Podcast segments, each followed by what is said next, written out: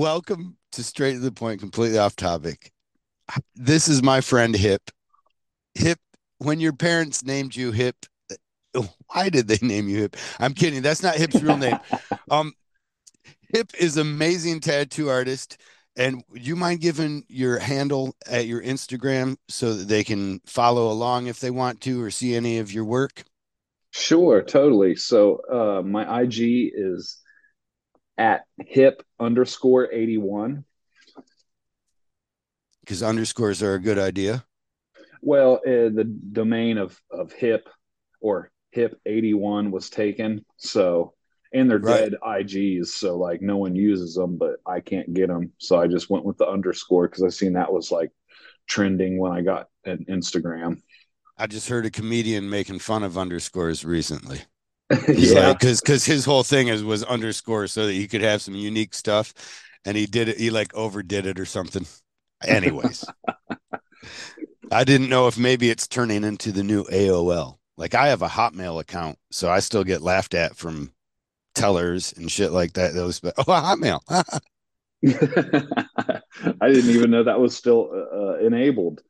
Exactly. That's the way everybody looks at me like that. But it's like my name at Hotmail. So how do you get rid of and I'm, I'm one Hotmail. Yes, you are. But hip, um, that's so people could follow along with your work. But I, I really wanted to have you on because of your work, one with uh, YouTube as the Tattoo Guardian, um, or as a member of the Tattoo Guardians. And if anybody isn't familiar, there's an awesome podcast and video on YouTube where Joshua Carlton, Matt Klemmer, and Hip get together and discuss any wide, wide ranging variety of topics that might be pertinent to tattoo artists. Is that a fair assessment? Totally, totally is.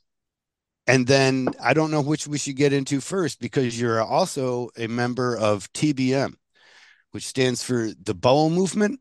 The bowel movement, yes, correct. now the, the, the the big movement. No, it actually stands for Tattoo Business Mastery. Am I wrong? Correct. Okay.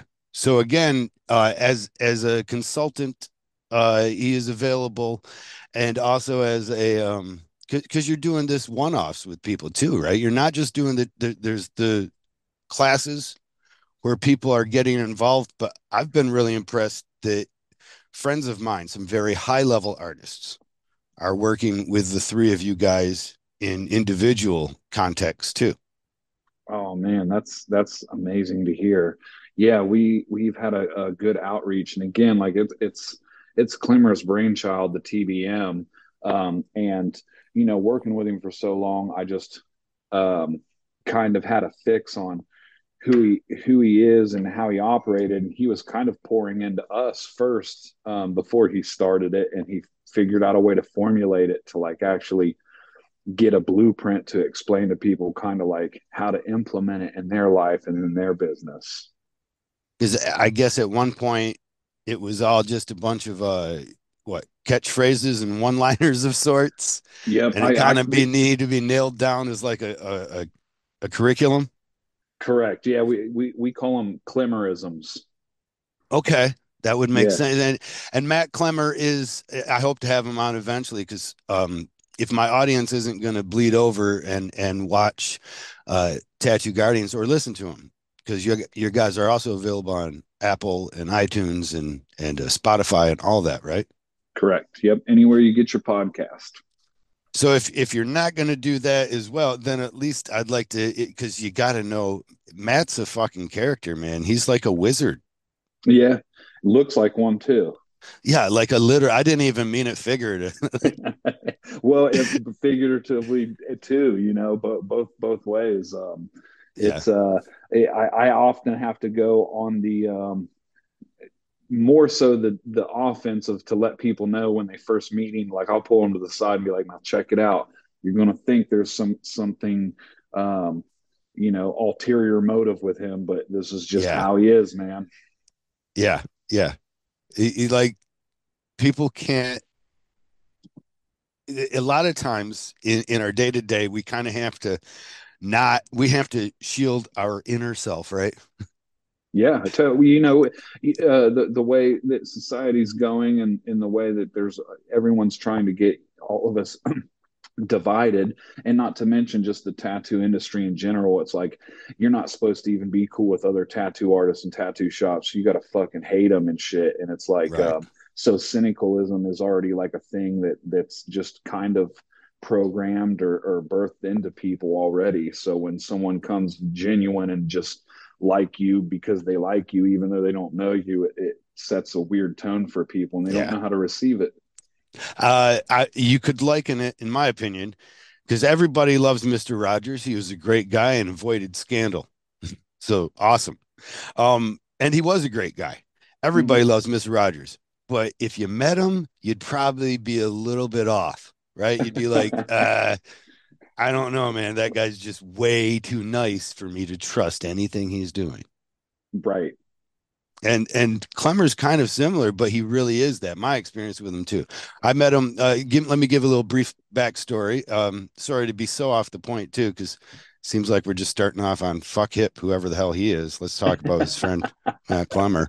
but it's it's it's very important for TBM, the, the tattoo business mastery, which uh, I met I met when he was doing a seminar with Kyle Cotterman in Massachusetts, and the two of them teamed up to do a seminar, and we ended up learning way more about business and about our business, about what tattooing truly is and probably should be, than we almost did about tattooing. Maybe 10% of it was on tattooing, and 90% was like, well, how do you get the clients that allow you to explore who you want to be as a tattoo artist.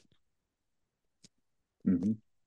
Anyways, that was what I like to imagine was probably the beginning of that because we got a lot from that. And it was my first introduction to him. I had no idea who Clemmer was. I took it because Kyle Cotterman was there. And if anybody isn't familiar with that motherfucker's work, ooh, it's kind of shit will make you want to bite your fingers off and just be like, ah, oh, well, I guess I don't need a tattoo anymore. Right, or bite his fingers off. yeah, depending on how violent you wanted to be. But then he's a nice guy too. You have a hard time with it. And at, at any rate, Ohio has been blessed. Are you in Ohio or Indiana?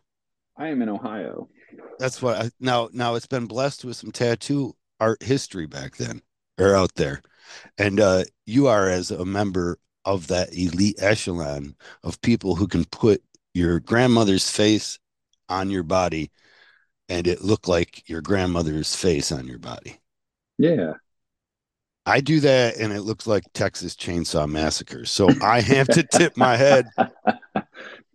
That's not me saying that. That's literally all of Twitter.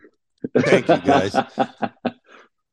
Appreciate that. It was accuracy days, my only defense. Um, but she wasn't Texas Chainsaw, so I, I don't know. Yeah, I, have seen you. I've I've seen beautiful work that you've done, but I also know that you have um, a testimony of sorts, like a history. Like you weren't always doing good work. Mm, no, I was not. Um, and, and, you're correct. I've never had an official apprenticeship. Um, tattooing, I didn't even know what really it was about. I got my first tattoo when I was 18 from a local legend, Glenn Scott here. He had a bunch of shops. I would, uh, you know, old school tattooer, real good businessman. Mm-hmm. I got my first tattoo and like that was kind of it. It wasn't until I went to prison um, and one of my cellmates had gotten um, a, a sleeve, a Paul Booth sleeve. So basically just another. While he was inside?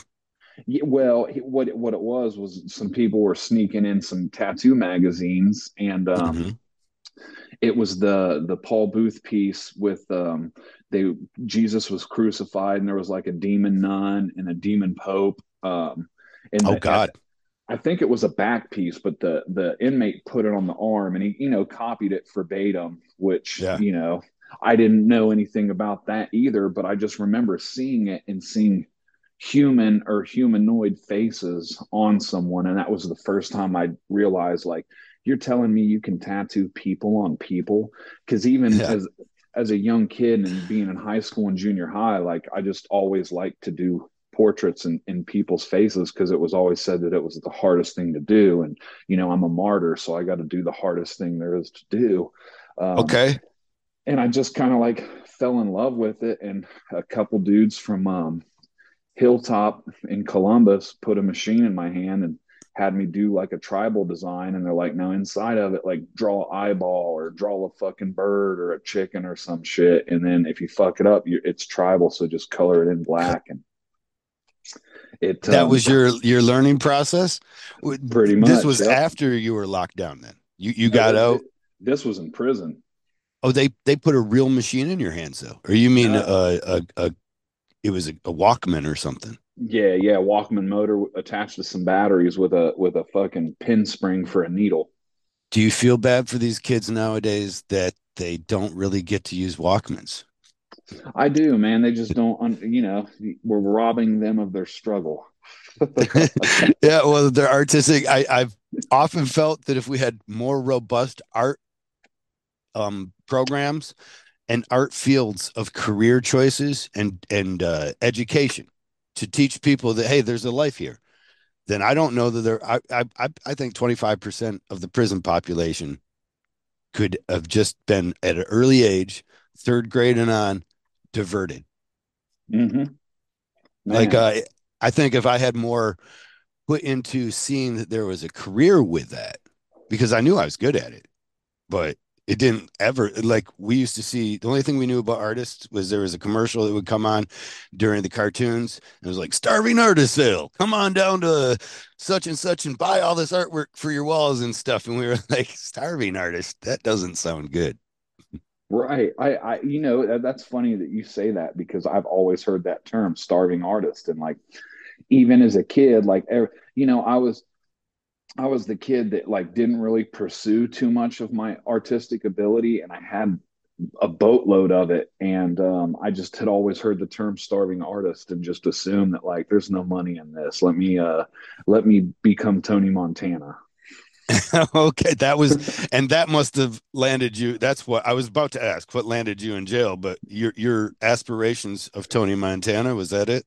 It, it was, um, and come to find out that I became my best customer. So um, oh, that, yeah. that that led into the whole uh, dope fiend, the geeking and creeping, um, and has just cost me, you know, so much um, time. And to be honest, I'm on borrowed time right now, so that's why I always try to like live you- every everything to the fullest. You know, I, I was never expected to be this old. Um, why are you on borrowed time? What do you? Where's this reference? What's what's up?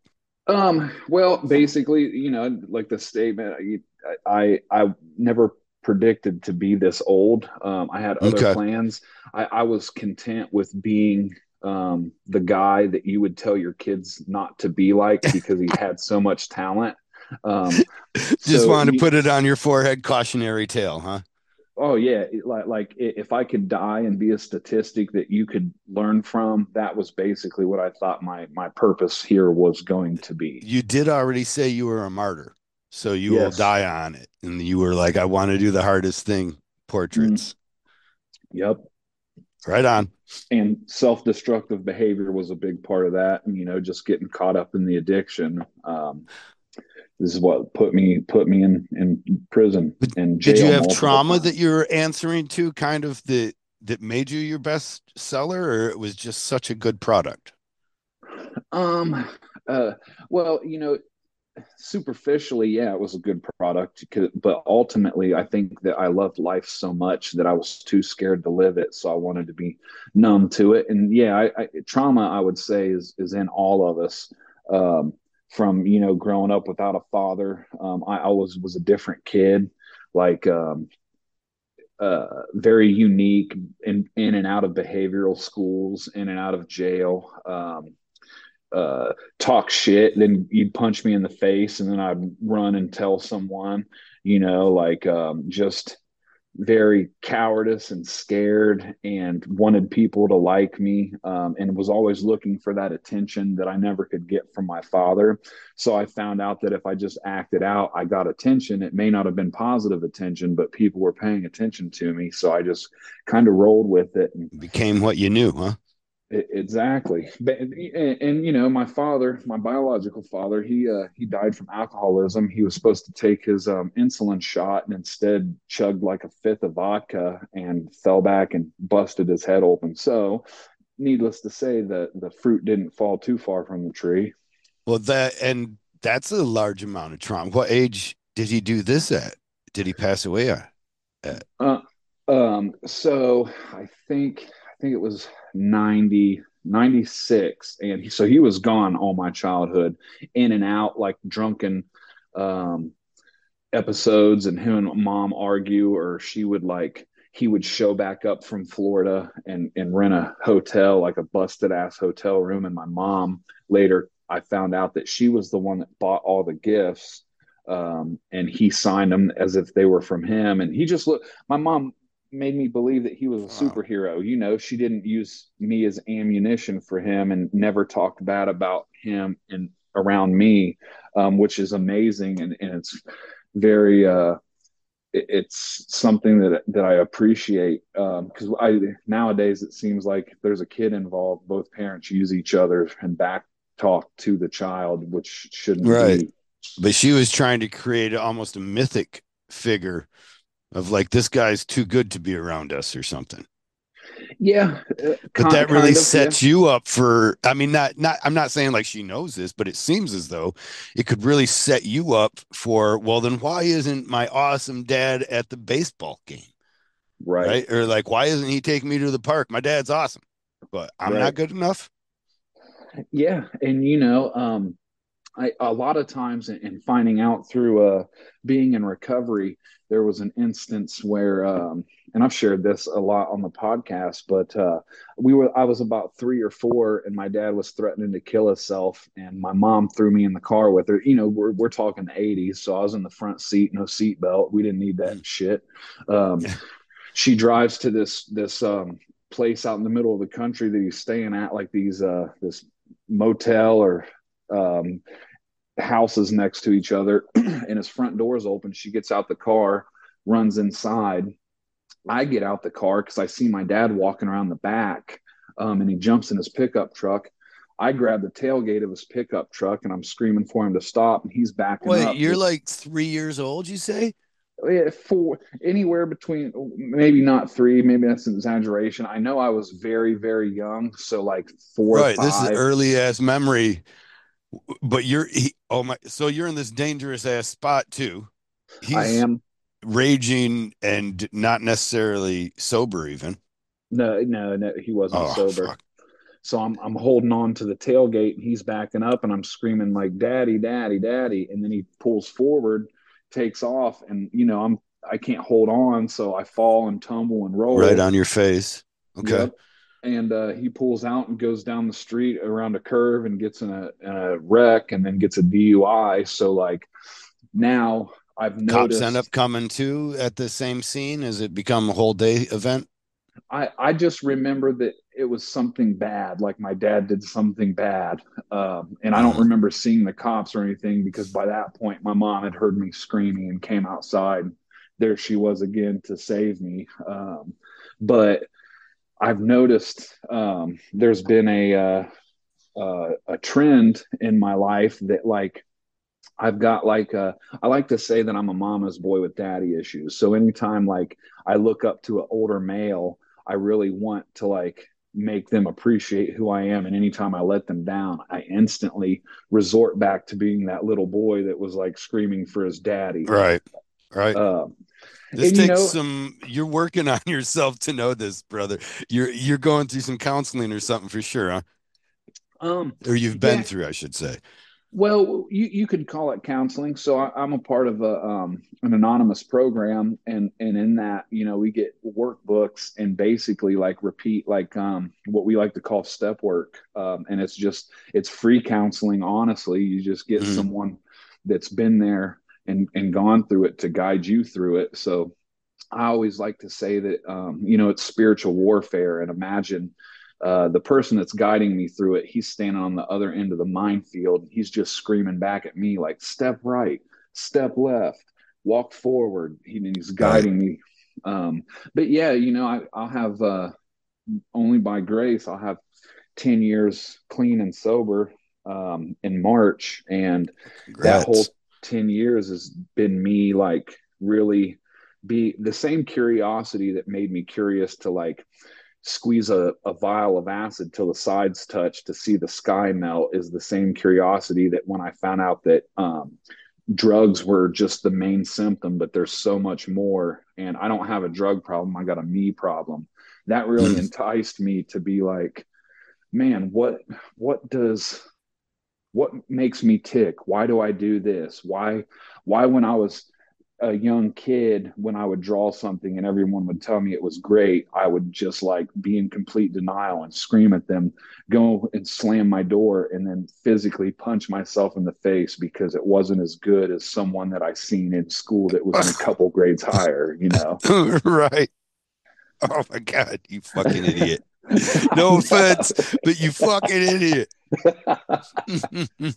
I get it. I, I, I, um, please I, I, have a daddy issues too. My dad died when I was young.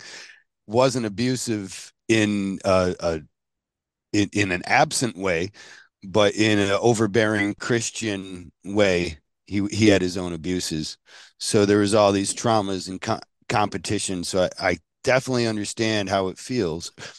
I, I can empathize. I can't say I understand how it feels though to um displease somebody like a, a male person that you looked up to and yeah. then also if i'm not wrong it, it, i have this if you compliment my work i'm like i'd rather not hear it man it, eh, you know that and that's great because um you know i had a lot of imposter syndrome coming and becoming clean that i was becoming aware of um what's imposter of, syndrome? Help me with that.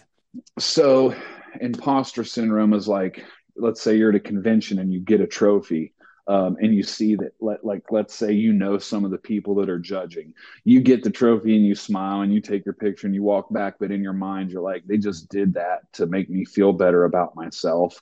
But in the same mm-hmm. hand if you don't get the trophy now all of a sudden you're like this shit's fucking rigged. Like it's it's bullshit. Like so you're always an imposter. Or like they almost did that. If you think on one hand they did that for my benefit, then you almost think too, there's a chance either they did that for someone else's benefit or they did it simply to spite and hate me because they just hate me.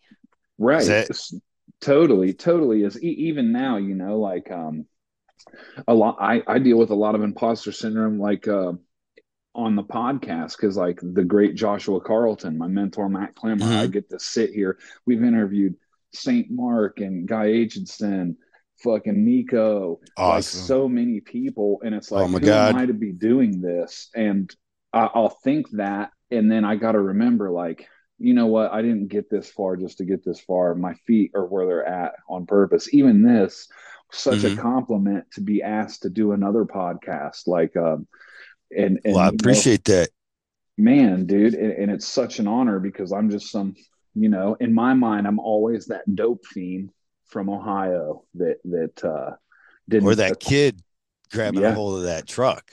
That little boy that that his daddy didn't want, um, but yet here's people wanting my time and wanting to speak to me or learn from mm-hmm. me or teach me something. So it's like it just goes to show that sometimes our feelings are not always reality.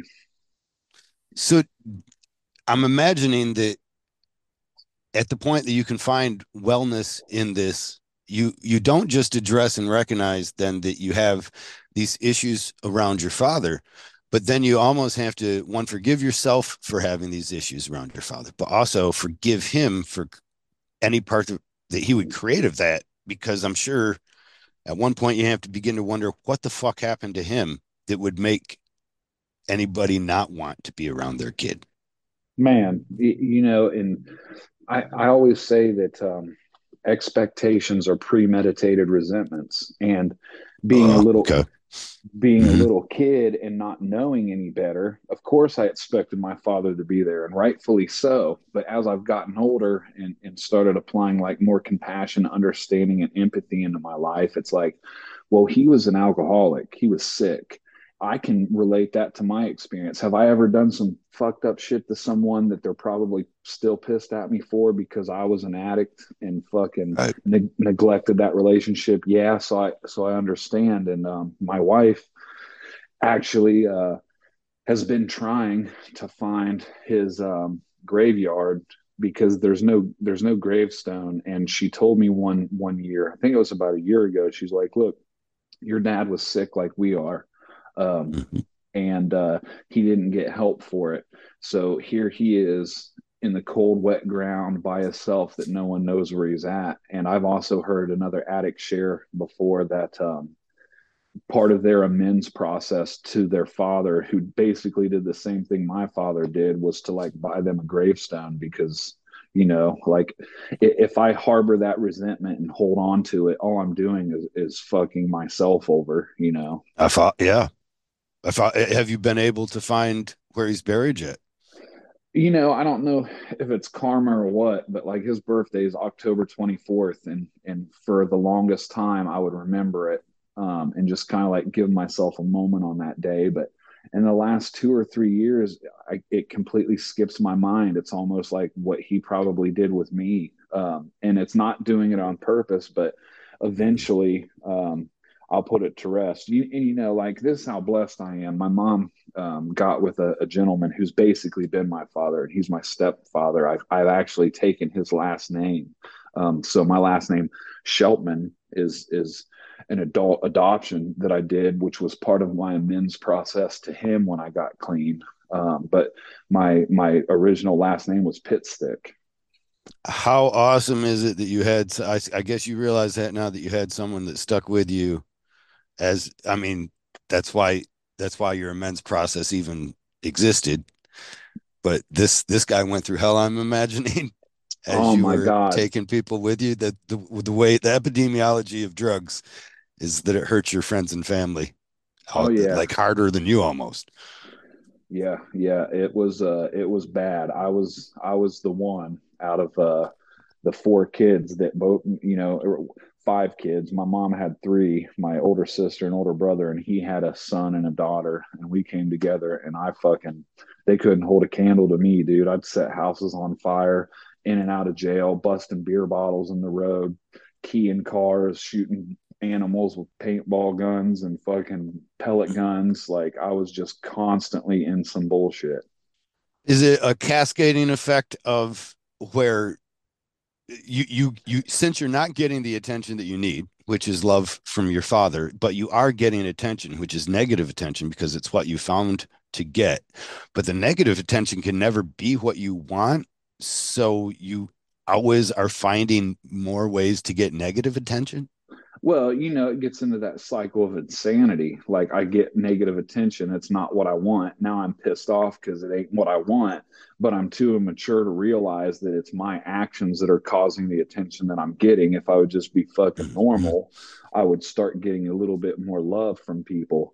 But it's their fault. You know, I'm self-centered by nature, so it, I'm always trying to see someone else that I can point my finger at to blame them for the reason of why I am who I am or why I'm acting the way I'm acting. So yes, it would just be a constant cycle of insanity of get the attention, didn't meet my expectation, get pissed, act out again. And before you know it, I'm so deep in it that now I'm starting to question like my belief system. Like, well, if there is a fucking God, fuck him, because he wouldn't have let this happen to me. And if there right. is one, I'm I've done too much dirt, so he's forgot about me and just left me alone. Um, which ultimately doesn't serve me in any direction. But fortunately enough, um, my higher power when I got clean was a jury of my peers and a set of handcuffs because that did what I couldn't do for myself.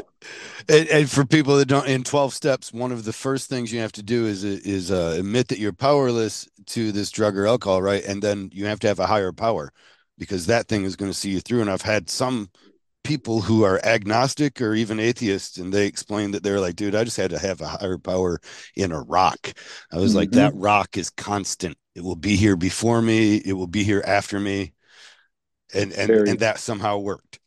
Very true. Yeah it's just it's basically getting out of your own way and and giving you know some people use um, the group uh, of people to as their higher power because you know like right now like I've got goosebumps talking to you about this stuff. Um, and it's entertaining on both ends, I would imagine. And it's like we are mm-hmm. keeping each other accountable, we're keeping each other entertained, we're keeping each other positive.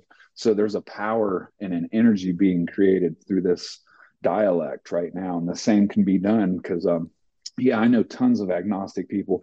I got a friend who's a Satanist that's that's in recovery. You know, Muslim, uh, Christian, Buddhist, like now as Satanist, he's not the old school kind that we would imagine that then believes in an actual evil de- being that he worships with blood sacrifices, but instead he is more a troll to Christians, or, or not. Pro- uh, I, I'd say uh, a little of both, probably more on the troll side. Okay, I've got a friend that um is is become uh, a Satanist but he i mean when i re- we really talk about it we're like dude you're just a troll. You're just like you're just like oh yeah? Is god super cool? You know what? I think satan's cool. Boom. Uh, hail satan. Yeah it's like the guy that goes to the the ohio state game in a michigan jersey right? Oh yeah. Totally He's like, I like it, man. It's what I'm into. um, at any rate. Uh, I, I love talking about our past when it's a little grimy like this for tattoo artists because, well, one, my past is a little grimy, but also I really do believe that given direction and understanding, uh, and as long as as we work to have the tools, like your your father didn't have the tools necessarily for recovery, and that maybe isn't because I believe it's probably because our society has progressed to where we recognize we need these tools. And so mm-hmm. we make them available somehow. And so, like, there's been a betterment of it now. You're able to get these tools for recovery and see things different and begin to fix your own life projection. But I mean, we, we all hope the same then for younger people like ourselves who might be going through the same that don't know that they could be a tattoo artist that don't know that they could have a life in art or creativity which is or or even know why they're the way they are. And mm-hmm. it's probably because you're not creating. Like if you're out there you know vandalizing i mean that's a step away from being a painter i mean so right like were you doing right. graffiti before you were painting No, I actually um, have only like tagged one wall. Other than you know the, the if I had a fucking permanent marker in school, I'd fucking throw a dick on anything that I could get away with. so it's guess, it's the same scream artist. out, right? Like, hey, look at me. Yeah. Like like we we I I I feel kind of um I think that's why I, I don't want people to realize that I want them to like me and so when I, when I'm doing paintings, though, I recognize that that's exactly what I'm asking for. I'm like, look at this thing I've created. Like me a lot. Uh, I don't want to be around while you do, though. I'm going to leave the room. but please like it. Right. I, I, I think there's something about an angst there. Eh, um, something about uh, whatever it is that it, it I so I go to a school and I talk my school, my former school, the one I dropped out of. Shh, don't tell the teachers there that have me at the school to talk to their children about a career in art. but I go to the art class of my and I talk to these kids about, you know, your possibilities of being a tattoo artist and uh, how rewarding it is for me. And um I've watched that class throughout the time. Actually, I'm not even invited back now. I wonder if they even have it. It went from a dedicated art teacher to a gym teacher slash art teacher to uh, you know i mean it like the, the size of the budgetary giving to that art class was just diminished mm. over these this this time that i'm watching and so much smaller already when i was talking to them it was smaller than when i was a kid there at the same high school and, and it failed for me to to make me see that art could be my direction that mm. that school in my opinion i mean I, I I have to take blame for it, of course. But at the same time, I want to say that there were a lot of people who recognized my uh, my artistic ability, but were never able to help me connect that with, you know, a, a career or an idea Right. of a future. And with that hopeless kind of outlook, I was ready for crime, especially after we smoked some of that weed and found out that uh, Nancy was lying about that shit. Right. You're like, well, I wonder if she's lying about crack too. This yeah. weed is fucking dope. This bitch don't know what she's missing.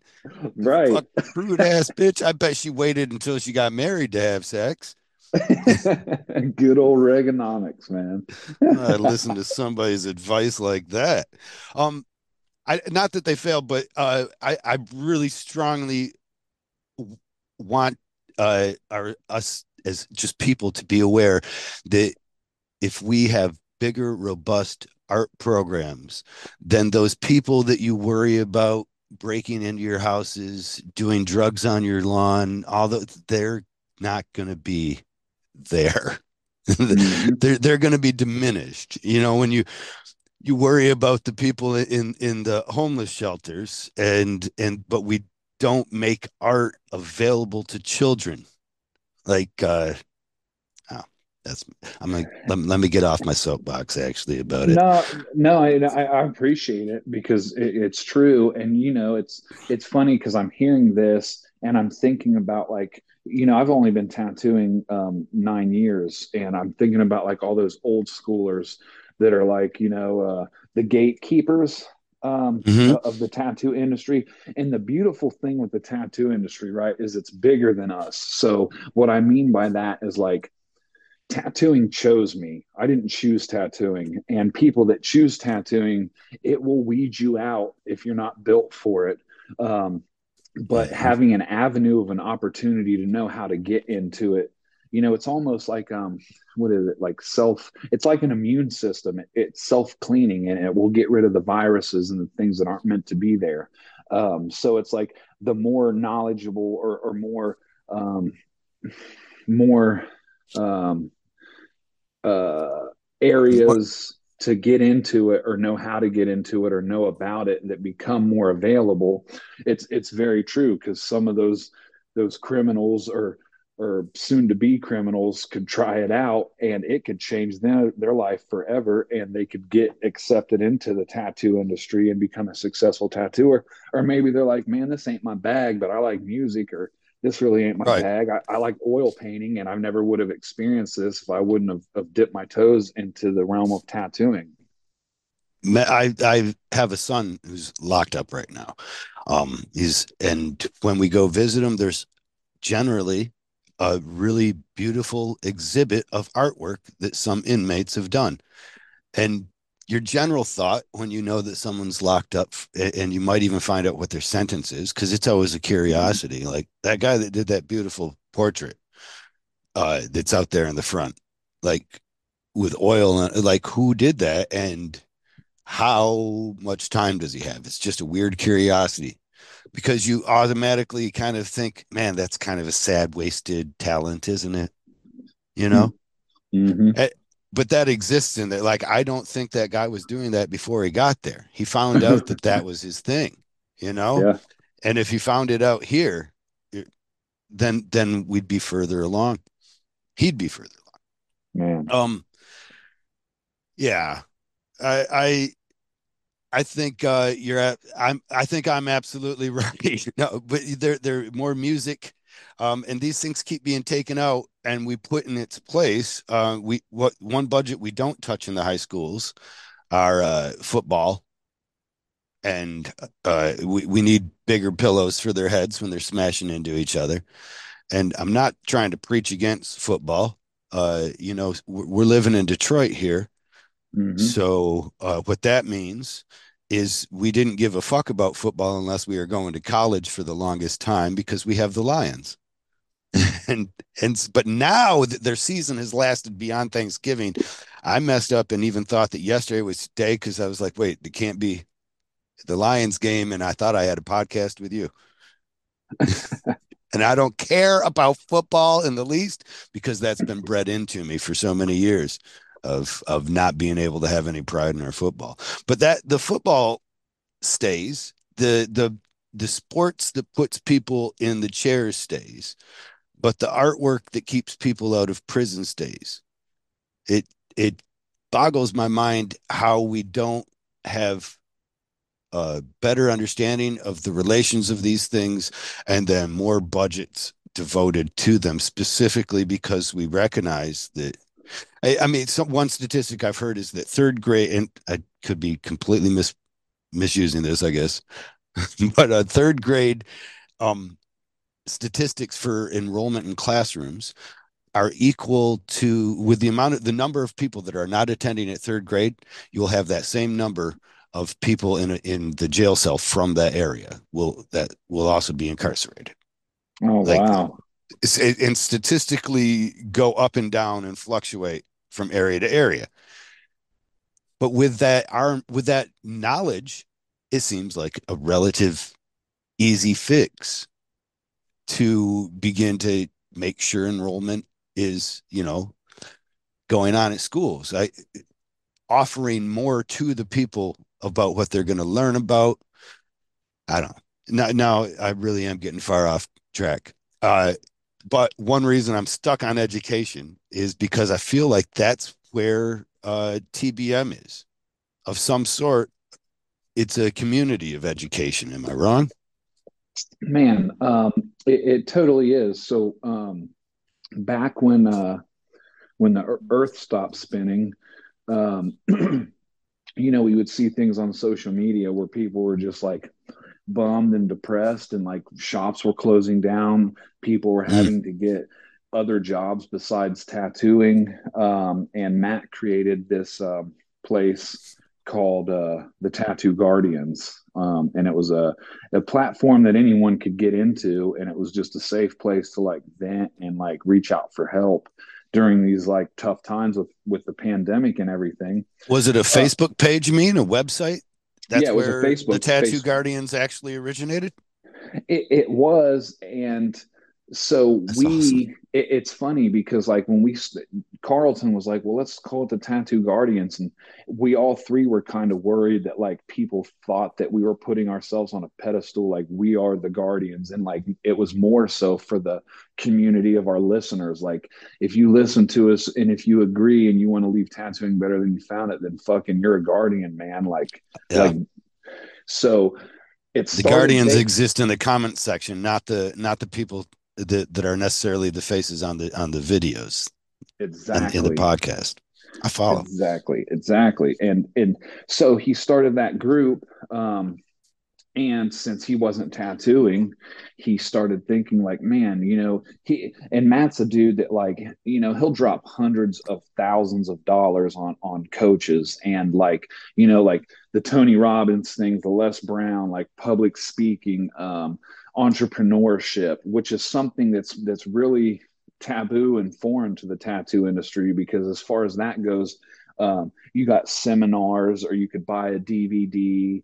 Um, mm-hmm. or when you go to a convention, you go in and learn how to run a fucking nine liner at what volts and how to saturate and black and gray and all the technical ability of tattooing, which is equally just as important. Well, Matt had a vision to like he's seen everybody's heart breaking over this pandemic and then he just started instilling and like doing test runs and like beta runs and putting into words and into a curriculum of what he was basically like teaching us um, and had taught other tattoo artists like at Brian Brenner and Truth and Triumph's shop and stuff. And, and you know how you bared witness because you guys it. were still working, was it uh, during this time yourselves or? No, it, I was okay. actually when, when everything shut down, I was at Carlton's shop guest spotting at Blackbrush and then ended up having to drive back. But, um, you know, Josh did an online seminar um, and Matt was running it by him. And that was actually when we got impregnated with the idea to start the podcast because it was Joshua's idea. But mm-hmm. at the same time, Matt was was um, enrolling students on like a beta launch of what TBM was, and it was kind of like splattershot, dude. Like we were literally upstairs at the tattoo shop in front of a laptop, talking to like uh, maybe 12 students and it was kind of just um, just banter with Clemmerisms involved and then mm-hmm. he tried it again he actually uh, his first seminar once everything started going getting back was uh, he he got he did a tbm seminar at hell city um, and i was tattooing but but i quit tattooing to like see uh, what how many people were in there and no one showed up to it. And I remember being bummed because like I was like defeated for him, but he was like, Well, right. it hurts, but fuck it. And he continued to push and push.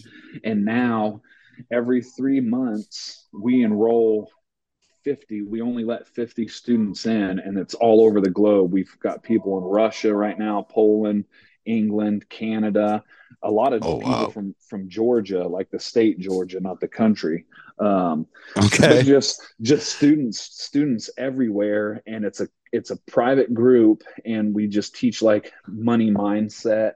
Um, that you know, because we're we're programmed to believe that like money's this bad thing or it's evil, and we shouldn't talk about it. But we try try we we kill the stigma of that, and um, into the things that you learned with the uh, seminar with with him and Cotterman um, to how to attract the right client um, how to how to nail a consultation and stay in, in the authority and the power of it. Um, and then that's a that's a three month course. And then after that's over, um, if there's any shop owners, he's got seven figure uh, tattoo shop, which is a, a level up, and we're getting ready to start kind of like the next level of TBM for any students that want to continue it. But like, man, the magic that's been birthed out of there, like seven artist. figure i'm i'm i'm still jaw dropped seven figure tattoo shop is is the course yeah that that's the that's the and that's a year long course and he works with shop owners well to... it seems like that should fill up quick well, unless you're asking seven figures for it it seems like the investment is at least i'm going to hold you to it we'll, we'll see you in small claims court about this one I'm making six figures. They're all nines, but damn it, you said seven. All right.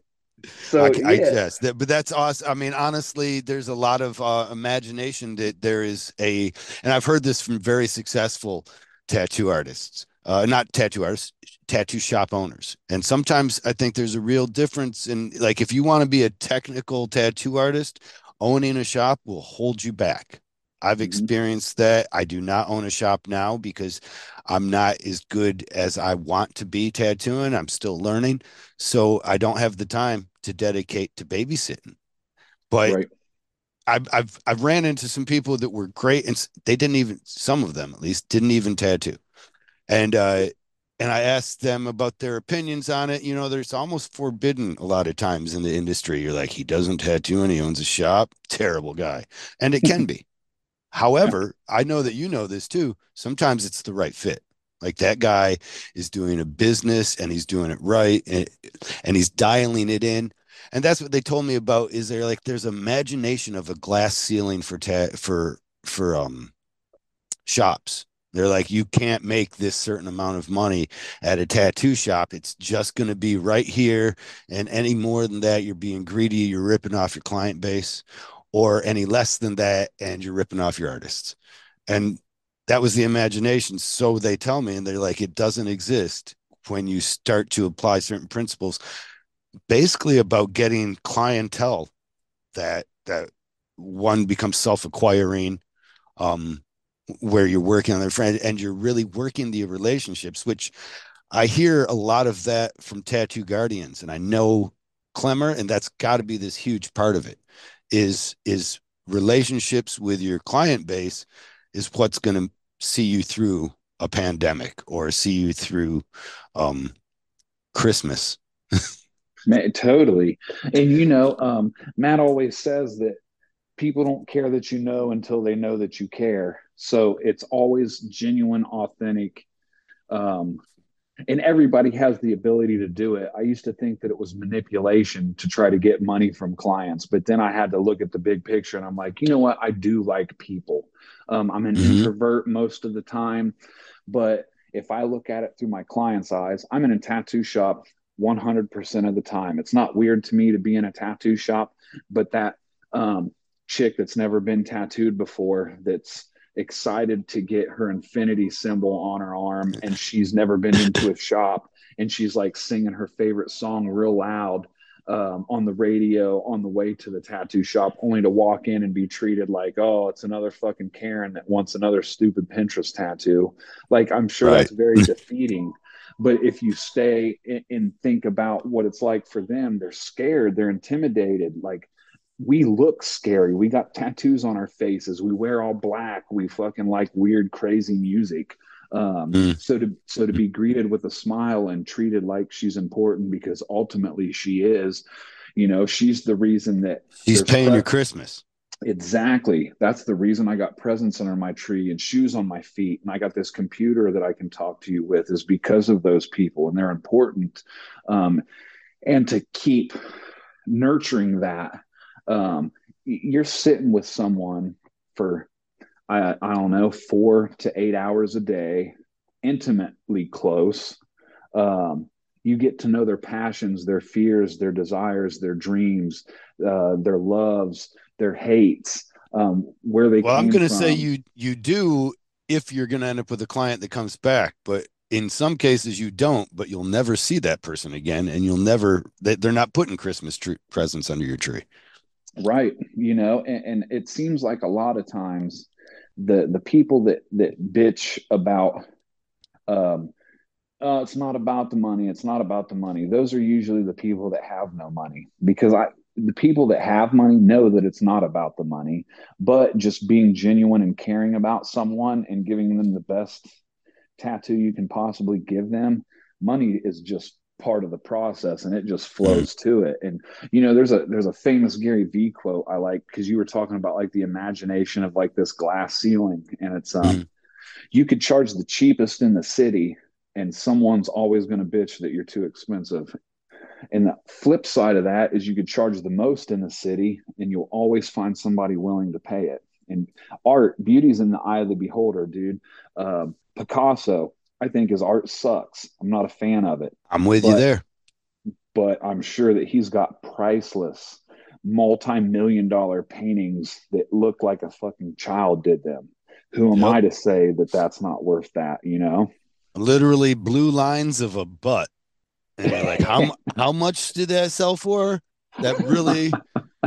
it doesn't matter what medium it is. You guys put what medium this is.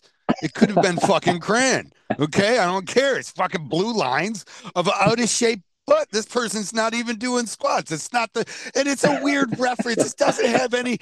I'm sorry to go on. It, I, I love it. I'm I'm at the fucking museum, and all these people with I got the same audio tour going through my thing, and they're all mm, oh, and they're pouring over this crap, this literal fucking crap. It's like, oh yes, this is worth it. I'm like, we're all sheep. We are sheep. We're just fucking bad, bad. the, the genius of Picasso, and I love the man, if you can't tell, is that he knew it, recognized it, used it, and then used used his ex his I don't know. It's almost like he he made you smell your own poop or something, and he used that to make his money. Is like, listen, yeah, the art world, it's shit. It's literal shit. If I act the right way, I can get more than if I gave a fuck, and I'm gonna do just that. And I did it, and now I'm friends with Dalí, and he has to actually do paintings. exactly, I, man. You know, it, it's it's funny that um, people will tattoo artists and clients alike will complain about a price of a tattoo, but on their wedding day will go and spend two thousand dollars to have their hair done for one day. Here you're dealing with something literally that you're going to take to the grave with you, um, and it's just we're we're at a a revolution of you know the art side of tattooing has been at that revolution point pretty much since I've started tattooing. Like it just becomes amazing. And now it's to the point to where it's like we know what we're doing. We got the best machines the best ink the best needles. Now it's going to rely on people's imaginations and um we're at a scary point with that with that I mean, the best of everything, just as you said, and now it is that. It, it's uh, where does it go? Well, now the the the more business model, um, the more professional upper echelon is starting to step in, which I love a fucking walk-in shop too. Little tratty fucking bangers knocking out fucking tattoos left and right, doing walk-ins. That shit's great. I grew up doing that. Um, mm-hmm but for someone like you know it's just like a um, that's uh, a grind still though because it's not when you're when your books don't fill up that way. When you can do a tattoo within two hours and uh, be on to the next one then there's also a lot of times you can make real good money for that day or that week and then september to february is just damn how am i going to pay these bills? Man totally. And, and that again it resides on uh, that people don't care that you know until they know that you care. Um, and, and it that, see the fun thing about recovery and, and, why i think i'm such a big fan and coach of, of tbm is because anytime i point a finger at someone i got three pointing right back at me and i am always the common denominator in any scenario. Even if i want to try and say that it's this or that, or it's the area of town I'm in, or the state I'm in, or because I worked at this past shop or whatever. If if it's always resides on me, um, and you know, if if you've been in the tattoo industry a little bit and, and you have a dead season, well, if you're aware that it's coming, so it's like, well, what are some solutions we can do to implement to keep from having a slow season this this following mm-hmm. year? You know what are some some things that i can do to make avoid sure that- writing 50% off gift certificates for oh, sale yes. from Thursday. Black Friday starts, and these tattoo shops are now just in the habit of killing their business during the fast season, and I, they don't recognize. I play Call of Duty. I, I watch UFC fights. I find a similarity to so much. It is so many things are about how you choose to spend your resources and recognizing what your resources are. And it people in business of tattooing don't recognize how they kill themselves by writing a 50% off gift certificate Man. at Black Friday and then spend February when they should be making that tax money like it, the only way I would say if you want to run 50% off gift certificates, they can only be done from the month of Seb, September or from the months of, of, if you read it, wrote it in November, it can only be done in November to uh, January and expect that that's going to be your, you're making half off season, but at least you're making half. Right. Because if, if you run that at all and, and limit the time during the fast season, that you like you're like well i'll have one day when i'm busy you know i'll i'll, I'll dedicate one day to doing these you know gift certificates. But you're going to shortchange them. They're not getting the full yeah they get the money and the time's worth quotations marks but you're not making those choices that bring it to that next level of tattooing.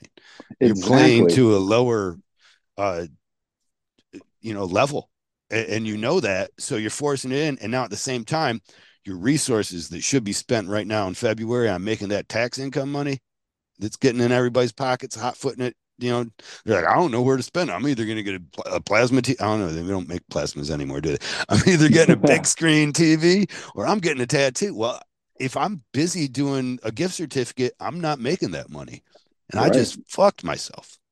I am not a fan of gift certificates, and we, we've had them briefly here at Aisle Nine, and we never really did it. Basically, what it was was just an exchange. So if you want a two hundred dollar gift certificate, then you just give us two hundred bucks. But it's gotten to the point to where it just got confusing and stressful, and it's like, let's just kind of ixnay the the, yeah. the gift certificates all around. And um, I, I'm a big component of like raising our prices, like gas raises, you know, and uh, prices for food raises. Like it's just uh, uh, the natural way that things go. And I believe that all the tattoo artists and listeners to this are way devaluing themselves. And it's important for people to have skin in the game, you know, um, to actually you, you know, if you're serious and you really want this, well, that's cool. Give me a deposit. I'm big on deposits too. I take half down when I get a deposit because, like, if you're serious, then why not put half down now? That's just less money.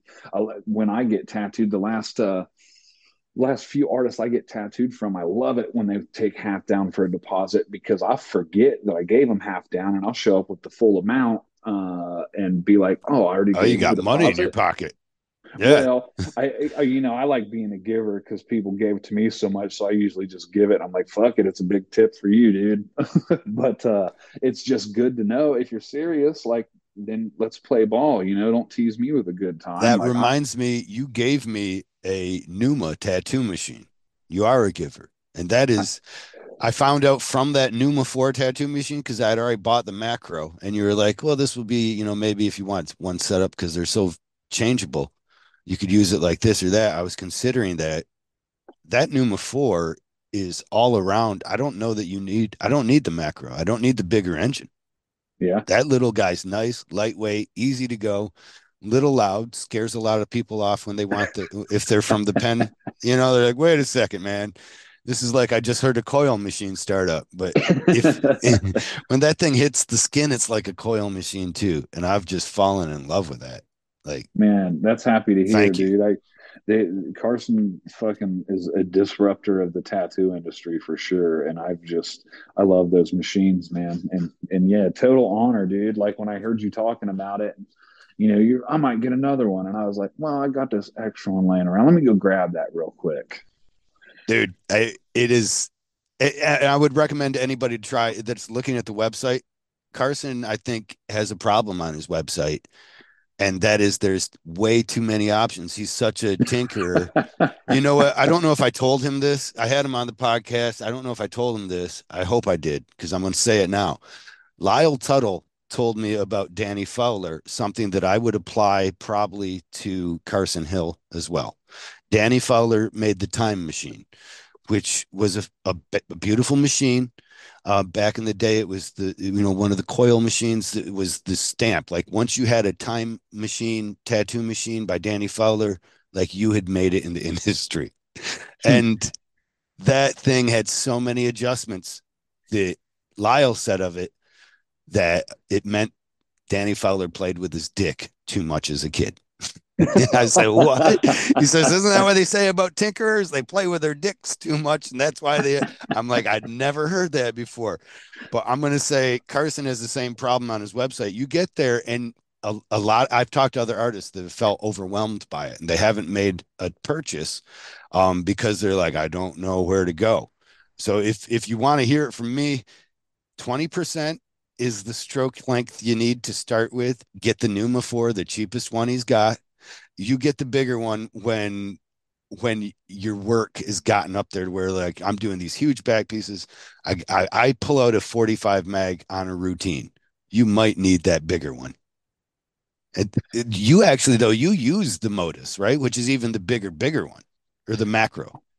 Yeah, so uh, I, I'm I'm blessed to be sponsored by Neuma, man, and they've they've sent me both of them. Plus, I've had the Neuma fours, and it's like you know, speaking and, and, talking and hanging out with Carson, he's just he he has that mind that never stops. And those two, I believe, now I might be wrong, were just from other artists because he's always real big into like knowing like where the weak link is. So you would hear mm-hmm. hear feedback, and then I think that may have been where like the modus and the the, the macro came from is is just tweaking tweaking the Neuma 4 ultimately. But yeah, yeah. dude, like the, the Neuma 4, just the plain Neuma 4 fucking pushes a 45. And I can't, I, I know it.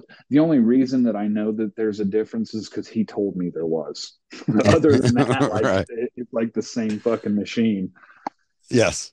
I, have it slightly different way. I remember we talked about the differences of the shift weight and then the weight of the engine in the um in the macro and the modus too, and you find them to be more handy for the mode uh, for for doing shading work. But yes, that was almost could be adjusted by simply buying a different grip with the Neuma 4 too. If because totally. he has the shift grip available there too, right? yeah, I, I use the shift grip for my shading and then like the the the heavy closer to the the needle port uh, Yeah. for my lining. So that way the weight just runs the line for me. Uh, I have that tube still that, that it came with it because I bought a different one because I was like, because I, I thought I liked a heavier one too. And I was like, maybe that's a bit much. but it's so cool because it feels like you got a fucking coil in your hand and it's a little louder than normal pins. So Yeah. it kind of sounds like a coil. And the, I, and I know that the um the I get people that come up on me like that, like, dude, I thought you were using a coil again. What the fuck is that thing? but yeah you know I, and I, I get a lot of people reaching out to me and they're like i don't know how to navigate this fucking website because there are options but the cool thing is is like once you pinpoint what you're wanting color wise and you know uh cosmetically and what type of machine once you get it it is so simply put together that it's just like oh this is you know this is fucking easy It seems genius in its simplicity. Something very sim- similar to his uh, his original Neuma machine, which had a certain simplicity to it and a beauty to it as well. Um, I just came across, uh, I found it. I didn't know if I still had it. I just came across my Neuma um, hybrid. Do you remember the very the hybrid one he had when he was switching and he had the battery pack or the motor hookup that went on the back of it? when when I started, I remember um, looking and seeing magazines and uh, with the pneumatics with the air compression, and Mhm. they slowly kind of died out, and then I didn't hear about them anymore. But I just remember real early on thinking like, well, that's crazy, but it was cool to like see him come in with this Neuma Four now. So yeah, it, I, I may be still the the too much of a progression has been buck. awesome. Oh yeah, he almost it, to me he almost killed his own product because when he had everybody thinking that maybe you know Nikko was using um Mike DeVries were using these all these amazing artists were using the Neuma tattoo machine um with that was pneumatic at the time. But they also had to deal with this air compressor at the tattoo conventions. like you you could set up your shop kind of you know but it, it would took some retrofitting so that you could run these little awesome machines and then there wasn't as much like speed control really either for him Mhm. um but then he he built the hybrid and the hybrid turned it also so you could use it as an air machine but then you could also use it as a um as a regular rotary machine. Well as soon as that happened i believe it broke the stigma in everybody's mind about not being able to use rotaries. Because they're like wait a second so that's just a rotary. I'll try a generation four a generation one or generation two whatever the swash drives started coming out. I saw mike devries had one of those next and i was like oh the wind's changing you know and, yeah, and I, I, I had a swash drive actually um, while I was having coils because you know, like I, I don't know if this is true or not, but I like to think that like rotaries came around because of prison machines because that's Yeah. basically what we were using in the joint, you know, with the Walkman motor. Um, so Mhm.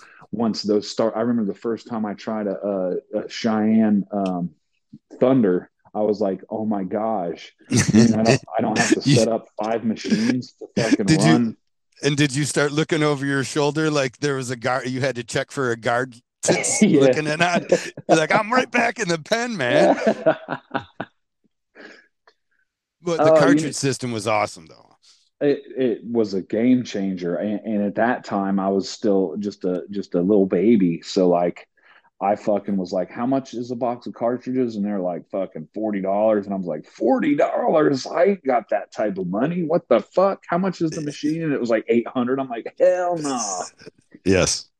Well, that's left for those that do good tattoos, then I guess. Yeah, I'll be over here scratching with my Walkman, my modified electric guitar string.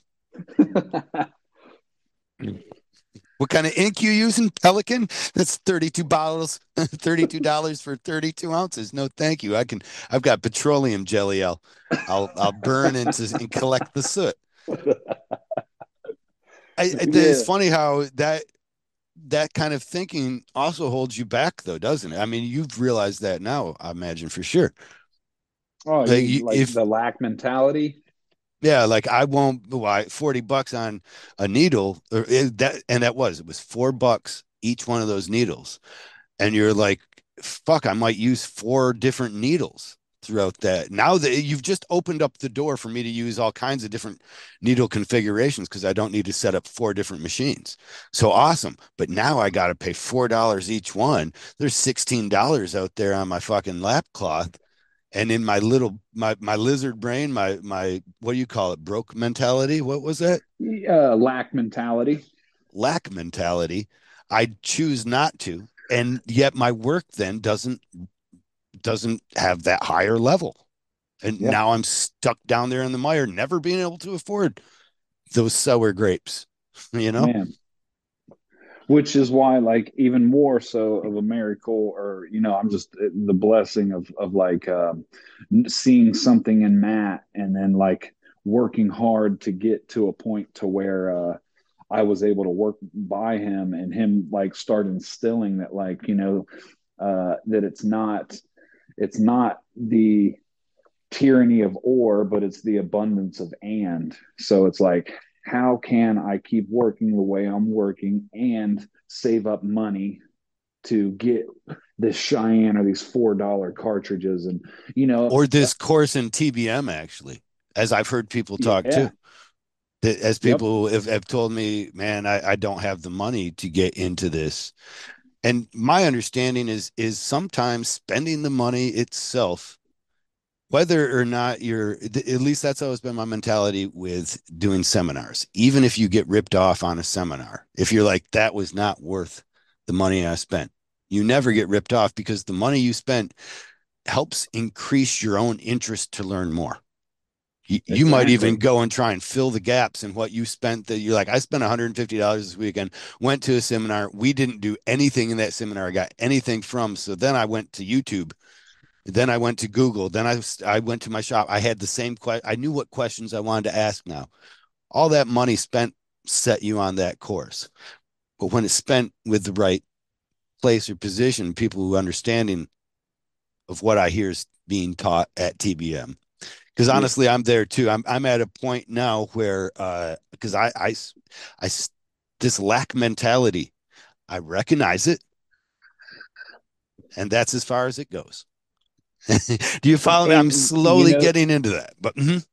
it, it, exactly and that that's fine because that that progression is the same with everybody and it's uh you know mastery is never uh in an end there's no end to mastery it's a constant growth of knowledge and relearning because a lot of things that um, we teach believe it or not it's just remembering um, you know some people it's new to but a lot of people we've heard along the ways and it just never hit like it did and even I okay, still suffer yeah. and lack mentality sometimes. But the big thing too about the community and why it's important is the therapeutic value of one tattooer helping another tattooer.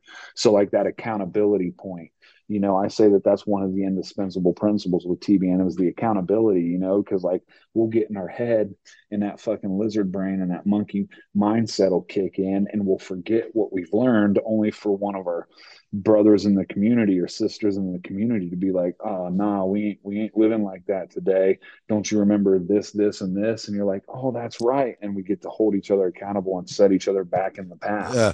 Don't you remember this Clemmerism? Yeah, right. Which I think we were talking. I heard you mention something that I think I took from him, and I've loved so much. I could be wrong. Help me know if uh if I did. Um, I if I'm not the problem, I can't be the solution. Or maybe it was even if I'm not part of the problem, I can't be part of the solution. Is that something so, that is a Clemmerism? Well, so that is actually what I say, and it's um, it's it's me just regurgitating recovery because that's something we say in recovery. If I'm not the problem, there is no solution. And well, if you dwell on that, man, that's got depth and it goes on and on. Dude, it took me five years being clean to actually feel what that was saying, which is basically I can't. I'm anything that happens, I play I'm a volunteer for it all. So I cannot complain about anything because I if I do, then I'm the problem. And, and I feel like, like, there's a principle too. I'm sorry to cut you off on this, but I mean, I, there a duplicity to this as well. That if I want to find any problems, if I want, or if I want to find any solutions, if I want to be solution oriented, that really also means I'm going to be finding problems all the time. I, I should be prepared for it. I shouldn't expect that they're drastic or something like this is normal. If I'm going to try and be solution oriented, I'm going to have to be the problem a lot. Oh, totally, man. Because now, now you're now you're talking about personal accountability and and holding yourself to a higher standard. You know, mm-hmm. um, racism and, is a problem. If I'm not that problem, I can't be a solution. So how can I be a solution to that problem? And you might say, well, I'm not racist. I can't fucking be a so fucking I'm not going to do anything. Well, good. Nothing gets done. Well, not good, but nothing gets done. But even if I say, yeah, I'm not racist, but I can also speak up at times. I can advocate uh, against, you know, at times. I can, um, when someone leans in and does the look around about to tell me a joke, I can say, no, it's not cool. Right. You know? Like these are all small things that I can do, but they will eventually. They are the only things that I can do, maybe, you know? Yep. Sorry. Yeah. Yeah, no, uh, no, it's beautiful. So that's actually well, I love uh, good. I hope you get that back then because gratitude is definitely has to flow your way then for me because that has been a key part of like it just keeps going in my head. I love that so much because now even anytime I have a solution or you know anytime I hear any problem that I might not feel a relation to like well that's not my problem I almost try to interject myself into that. Well how can I be the problem here? Because now I'm also asking well how can I now be the solution? Man. You know it's like uh, the tribes back in the day they would ask each other you know how are the children um, when they would speak to a, a, neighboring tribe. And basically, what that was saying is like, if the children are good, then we are good. Even in our tribe, if your children are good, then my tribe and my children are good. So they would always ask each other, "How are the children?" Um, which is just goes to show that like we focus on sim. The majority of life focuses on differences, but what we need to be focusing on focusing on is the similarities. Like you know, when I take a shit, I got to wipe my ass just like you do. Um, and, I got a bidet, man. I'm one. I'm step ahead. Oh, okay. I, I, whoa. Hey. I became part of that problem. And uh you got the solution. but yes, it had to, it, it has to be cleaned. I'm following you. Yeah, yeah. So you know, if we focus on the similarities and ultimately problems are just lessons. That's all they are they're not good, bad, right, or wrong. They're just lessons. That's how it builds character. You know, imagine a life without problems. That would be so mundane and tedious and just boring. I, I, that is, yes. I'm, I'm writing a play. It, I've never written it because I'm terrible at writing, but it is in my head in many different acts, six of them, and it's about a man who makes it to heaven. Um, and so I'm always thinking about heaven, and my i hear that there is you know from my mother's christian standpoint in heaven there are no problems. And I f- feel so bored. I'm like i you're not selling it to me. Like she also tells me there's no cocaine. And i'm like why am i not doing it now then? Like you won't want to have sex in heaven either. Like whoa mom slow down you want me to show up right you know, there was this. It's funny you said heaven because there's this um, atheist comedian that I like, and he said, uh, he said, for all you religious people out there um, waiting to get to heaven, why not make people around you feel like they're in heaven right now? And I was like, oh damn, that's fucking powerful, man. Like, why wait? Why not start now? Why not create? Unironically, or, or I guess ironically, it is also a teaching of the Bible to make it heaven, to do these things that would make that so awesome. Like, oh, there's no judgment in heaven. Okay, that sounds really cool. Let's do that. Yes. there's so much empathy in heaven. There's no sickness in heaven. Oh, so like maybe we should work to making sure that people are not sick. Yes. Like in a helpful way, not in a way like, oh, damn, he's sick. Sorry, fuck you, buddy. He probably did the wrong shit. um, society, I, I look forward to the society that is going to be created from all of this. And so that that's why, because I know that without, I, I dread every day. I'm such a, uh, um, am I a hypocrite now? I don't know. I, I dread every day. I see uh, articles on, on on my environment, on my political environment. Um, just being, I live in Flint, Michigan, where they poisoned our water. Yeah. Uh, and I see that, and I don't know that it's, it's some. It could really draw you down, and it does. But I also know that I'm part of the problem. I have to be. If I, and the, the biggest part of this problem that I am is to always look on it so negatively. Mm. So these challenges that are huge, like environmental catastrophes, um, poisoning of large amounts of people's water, like these things, I have to be the problem in somehow to to uh, then be the solution. And one of the best things I can do is try to be positive about it, to inspire people to see these problems as challenges so that smarter people than me won't be scared to because I ain't smart. I ain't fixed. I wouldn't have told I probably would have poisoned the ball here in Flint too. Like saves fourteen dollars a day. Fuck yeah, we need to save some money. yeah, and see, like right there, you, you hit the nail on the head. Um, being the attraction versus promoting, you know, you just be the attraction. You start to be, you know, it's all right to think negative because we got negativity being thrown at us um, from all angles because that's what the media does. And fortunately, or unfortunately, like the positive side and the things that are happening that are good are more like a, a distinguished gentleman. They're just silent. They're not screaming like the negative is. But well, I had given... a reply, but I didn't think there was any room for me to interject with so many egos shouting. yes, sir. Yeah, I do declare. oh, a Southern gentleman, right on. I just imagined English gentleman. I follow. Yeah. Well, you Mark Twain me up, and I will. uh I don't know. Is it Churchill? He probably wasn't a gentleman, though, was he? wasn't he the the crippled? I don't believe. I, I think he had a cane in the end of his days, but who was, uh, who was in, in a wheelchair? In America, it was uh, Roosevelt. Roosevelt. Yep. Not Teddy uh, he, he was on the horse. but but yes, uh, I do declare myself. Uh, I do declare I've had a blast talking with you, and I probably should wrap this up and let you get to your day. Um, and I want to thank you again because, especially now finding out that you're the one that I, I thought I had a Clemmerism that just uh, impacted my life so much. but it's a hipism. it's a regurgitated Which, hipism. Oh, it's it's you know what I is this ironic about I love working on um recovery people. Like, like tattooing I, them? Yeah, I hate fucking inspirational quotes on posters and and calendars but I love them when someone lives through them. And you just like, when I'm tattooing them, and they're just like, "Dude, I'm just trying to do the next right thing." You know what I'm saying?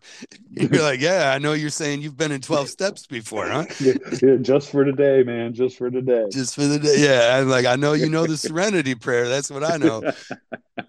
Um, I don't know why I like that. So, but it, it does. It honestly, I think that I like it. I know that I, now that I think about it, I like it because I am often drawn, as we all are, to the negative. And these kind of positive, uplifting things become small answers to those same negative thoughts that dispel them. And and I'm better without those negative thoughts. You know, I the problems I'm not better without. I'm not trying to put my head in the sand. I'm trying to, you know, address them. And so that's why I like these these hipisms these Clemmerisms. How did we become hip though? Hip is also, as I've just learned, an anagram. Yes, it stands okay. for uh, helping inspire people, and it started uh, about sixth grade. Um, I had real long hair. I listened to the Beatles and Zeppelin and the Doors. I wore my mom's bell bottoms. I had Woodstock t-shirts. I ate dirt and I worshiped trees and wore patchouli and did fucking macrame with little. You, how much of this is serious? I Oh, can see oh, all of every it. single bit of it. You did the macrame too. Oh yeah, I made I made uh, a because you know like it, it's I made macrame fl- flipping off keychains that all look like a middle finger and flip you off. We'll, we'll see like uh you know I, I got into the the hippie movement a couple decades too late and um, everybody was wearing chain wallets. So i fucking had a pair of JNCOs on with a long hemp chain wallet um, and i had like bullets and shit macrame into it and beads that i'd collected. So everybody was just calling me hippie you know? And um, eventually you know i grew into other genres of music and my my heavy metal and death metal and hip hop and just a, a wide range of stuff and then eventually just uh, the hip you know i still got a bunch of childhood friends and people when they see me when they know that's my nickname they'll call me hippie but a lot of people just call me hip now Right on. So it did start that early on. it did yes When did the anagram come in? Did you make it, it? Was was it at sixth grade that you're like, yeah, I'm all about highly inspiring people? Fuck no. So That's that that thing. came, man. That came maybe like five years ago. Um, when I first got clean, um, they they said, you know, you only got to change one thing, and that's everything. So I I still, you know, in, in an anonymous in an anonymous room, I go by hip, and and you know, when I first came around, they're like, well, that's old behavior. You can't do that. And I was just like, you know, fuck you, eat a dick, and I just kept it up and, right. o- and over time, you know, hip was like, you know, hip, hippie. That's who they knew me on the streets and in the drug world. So it was like, well, how can I make this mean something different than what it yeah. used to mean? Helping inspire people. Easily as good as the back of Tom Brady's helmet, which I think is inspired change. Um, yeah. man, I way I know way more about football. It's either here's two things that have happened. I don't know. One's funny and one's not, or maybe it's maybe it's tragic. I don't know.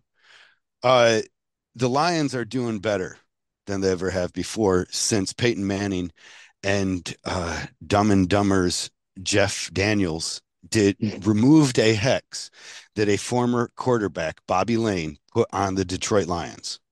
Since they removed the hex, they have not lost a game. Really. True as shit.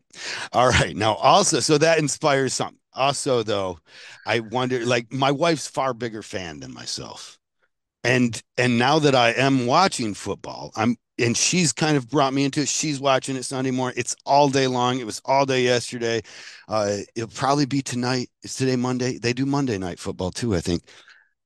And, I- and I maybe I'm just a pecker peeper, man, but they're not wearing their cups. And I wonder if this can, if this change has occurred around the same time my wife's interest in these heavily athleticized, these guys are doing squats. I don't know if you know this, right?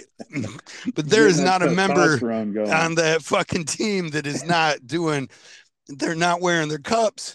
And these guys are just showing, I must be a pecker peeper or something. Maybe it's just me. All the guys I talk to are like, what are you talking about? Like, yeah, you don't notice. I also noticed the fan base, all the market. If you watch the ads now, to prove that I, I, I may have, I'm, I'm, maybe I'm wrong. Maybe I'm just a pecker peeper, and you're right. Nobody else is seeing this. This is all just in my head, right? but the advertisement is very female now. There's a very heavy-handed female advertiser. There's still your, your, you know, your basic, you know, Budweiser commercial is going to make you sexy. Drink enough beer, the girl's going to think you're hot.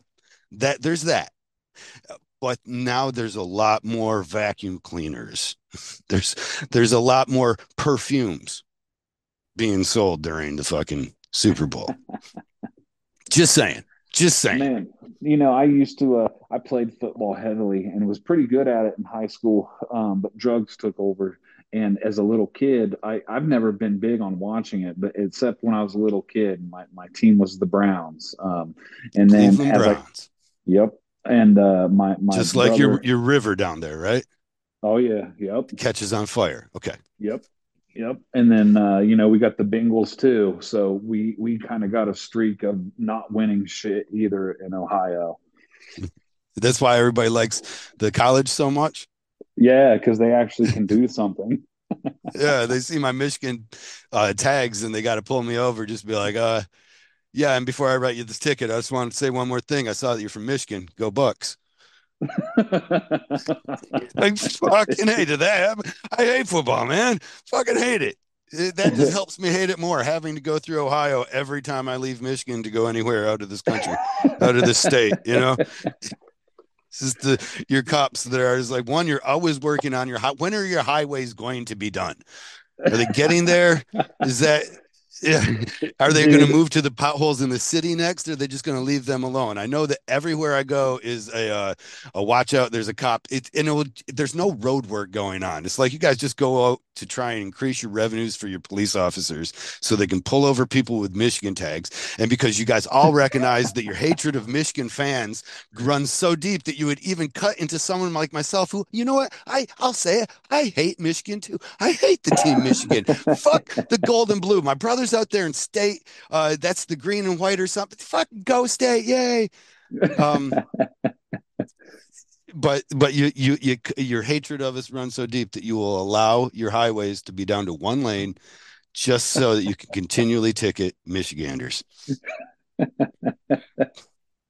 Am I wrong? So is, is, this not no, part dude. of the meeting that you guys have? I, I I'm not big on the sports ball. For, as a matter of fact, ball. when Michigan uh, played, uh, when was it? Thanksgiving. Um, I was at uh, my wife's uncle's house, and they're all Ohio State fans, but they don't know me too well yet. But two of my other buddies are OU fans, and they're fucking nuts about it. So every time Michigan would score, I would send them a meme and be like, "Yeah, fuck you, bitch. Let's go blue." So I'm I'm I'm I'm the dude that that will root for the opposite team if there's a majority of the other team in the room. Yeah, you did say you were the martyr. Yes.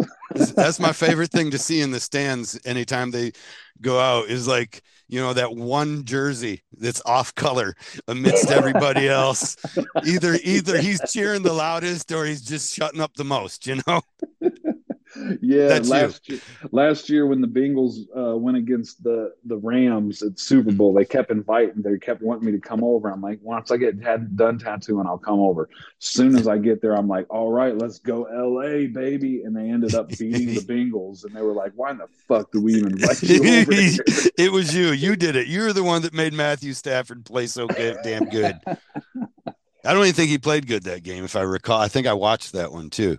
I feel like that was uh I don't know. It was it was kind of a shitty Super Bowl, wasn't it? Like um, oh, well, you didn't even watch it. What am I asking? You, I guess I, I should. I, I asked that because you're eight foot tall.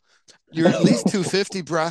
You should be on the line somewhere. You're right. You you did used to crush it when you played football. Fuck them drugs got in the way of a career. Oh well, you would have blown out your ACL. It would have yeah. been terrible. Yeah, and then I would have gotten to tattooing real late and fucking I used to be a pro baller, actually, to tell the truth. Uh, and now I blew up my ACL. I tattoo. I know a um I know a couple of football players that tattoo made rich. He used to play. He was very good at it. Uh, I feel like another um, Mario Daggett, who uh, is an actor now in Cali, uh, but also is a tattoo artist. Who gave me my first job in California ever when I was groveling on the streets. Huh. Um, but that's a story for another time. I, I, I know I'm taking you from your dad. Been having so much fun talking about pecker peeping football stars. Hell I guess yeah. I, I need to shut the like calm that one down, Kyle. Um, I'll let you get to it, brother. Thank you so much. Is there anything we should we should plug? We should tag Neuma tattoo machines. I know we already covered because they're fucking awesome we went over TBM, and I think people should look into TBM, consider having a course uh, and going through TBM to improve your tattooing.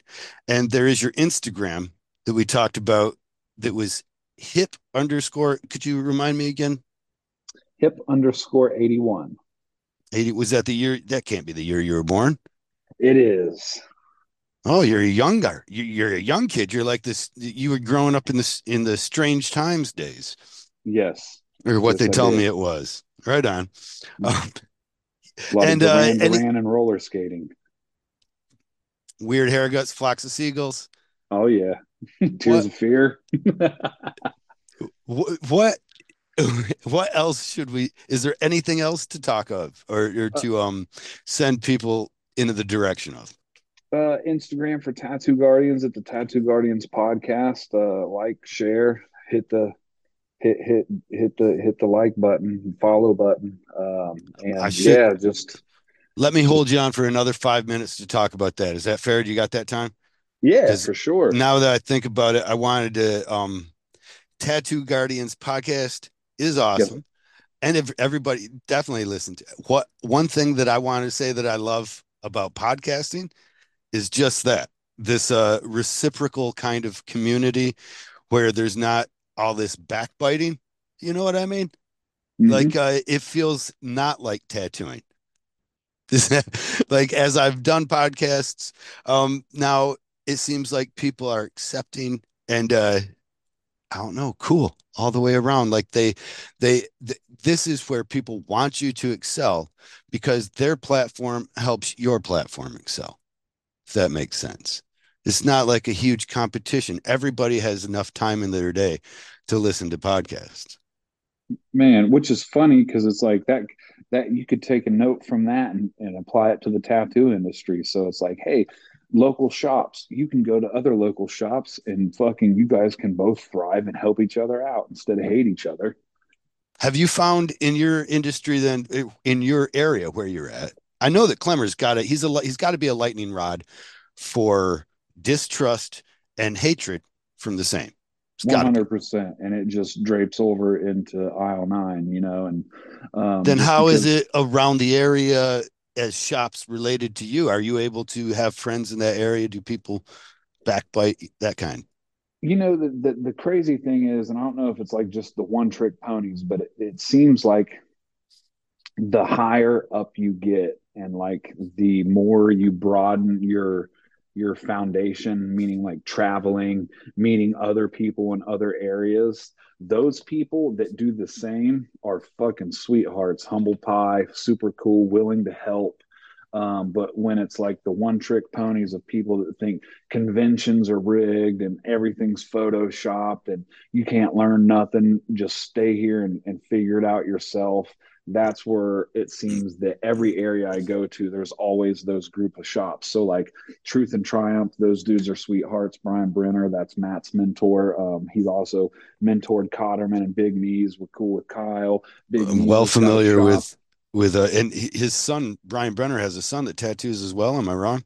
He is starting to an to do an apprenticeship. Okay. Yes. Yeah, we I've seen Brenner's work. He was one of the first people from Ohio that really had like a unique uh, that I noted. I shouldn't say first person in Ohio, but that I noted, and I was like, I can see his pieces walking. You know? Oh yeah, dude. Still the same. Like I can see his pieces and Matt's work is how profound it is, and that spilled over into another artist, Zach, and I can see Brenner's work in Zach. So that's you know two generations down from Brian. Like he is very I, am so awesome. envious to know that like you that to have a style that is so profound that people just know, which ultimately all stems from Saint Mark. You know, really? Yeah. Did he he, he teach or he was working with Brenner? Yep, they're about the Brenner, same age. Or? Mm-hmm. They they they started together. Saint Mark was tattooing before then, and funny story: the Salem Mall here in the west side of Dayton. Saint Mark and Brenner used to be uh, spray painting T-shirts at the mall, and then they just got a wild hair up their ass. And St. Mark went and started tattooing, and Brenner followed, um, and Carlton is a part of that legacy. So like, there's a lot of fucking history um, when it comes to like um, legends in in the industry from from Dayton. Man, I'm lucky to be here. That is awesome. I, I love that because um, I wasn't aware. Obviously, Carlton I, I knew I didn't even know that he was influenced by um, Mark Saint Mark in such a way until I heard the podcast. I don't mm. know that I got got to get all the way through that. It might have been a short trip that we were taking, but uh, I I love that. Like I, I well because I love Mark. He's fucking he's pretty awesome. Yeah, dude. He's he's he's a he's a Vayer poker too. I appreciate it, but it was it was a beautiful thing because that night at the podcast, um, Matt, me, Brenner, and Carlton were all paying homage to him, and he was like sitting back, like very humble and meek, and just like receiving the compliments of like all these people in the room are there because he's there. Was it tough for? I would, I would want to get out of that room so bad. Was it tough for him?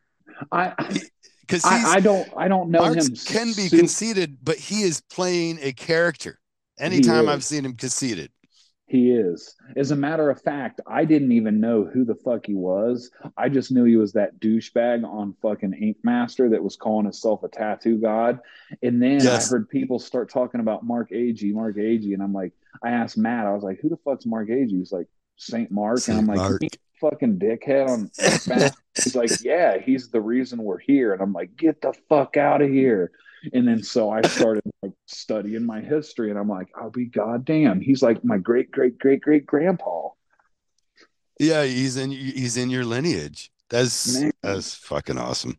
All right this time for real I have stayed too long. I have said too much. So I'm going to get off of here. Hip, I really appreciate you being on here, man. Um, look forward to seeing you on the road. Sorry. Thanks. Man. Thanks for talking. Mm-hmm. Happy to do. Thank you. It was such an honor. No problem.